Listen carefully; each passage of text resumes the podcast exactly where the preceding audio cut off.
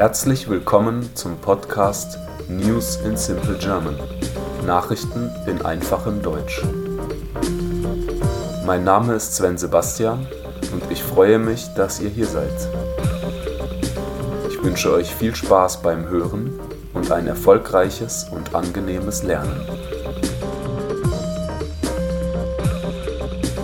Episode 8 Neues Erdbeben in der türkisch-syrischen Grenzregion.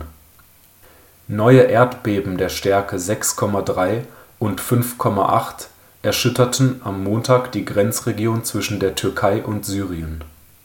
Zwei Wochen nach den verheerenden Erdbeben vom 6. Februar lösten die neuen Beben erneut Panik aus. Mehrere Gebäude stürzten ein, die Stromversorgung brach zusammen und wieder gab es Tote und Verletzte die Menschen flohen aus ihren Häusern und versammelten sich in offenen Bereichen. Das Beben ereignete sich am Montag um 20:04 Uhr Ortszeit in der Stadt Defne in der Provinz Hatay und war auch in der Provinzhauptstadt Antakya sowie in der 200 Kilometer nördlich gelegenen Provinz Adana deutlich zu spüren. Die türkische Katastrophenschutzbehörde AFAD berichtete dass drei Minuten später ein weiteres Erdbeben der Stärke 5,8 folgte. Das Beben war auch in Syrien, Libanon, Jordanien, Israel und Ägypten spürbar.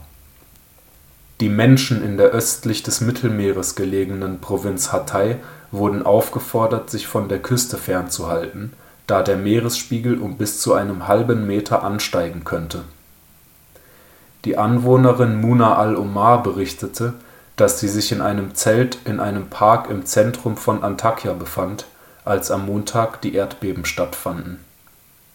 Ich dachte, die Erde würde unter meinen Füßen aufbrechen, sagte sie unter Tränen.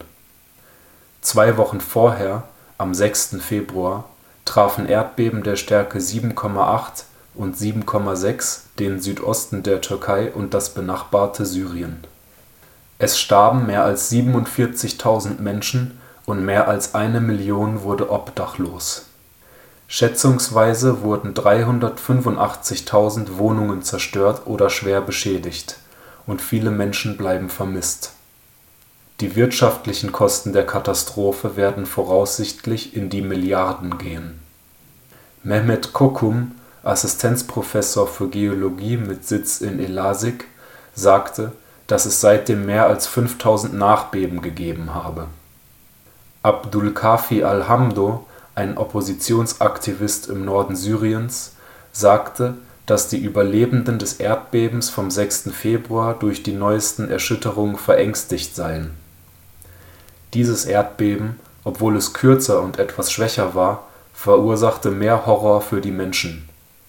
Aufgrund der vorherigen Erfahrung haben die Menschen Panik und Traumata Einige Menschen gerieten bei der Flucht nach draußen in Unfälle, manche sprangen sogar von ihren Balkonen, um dem Erdbeben zu entkommen.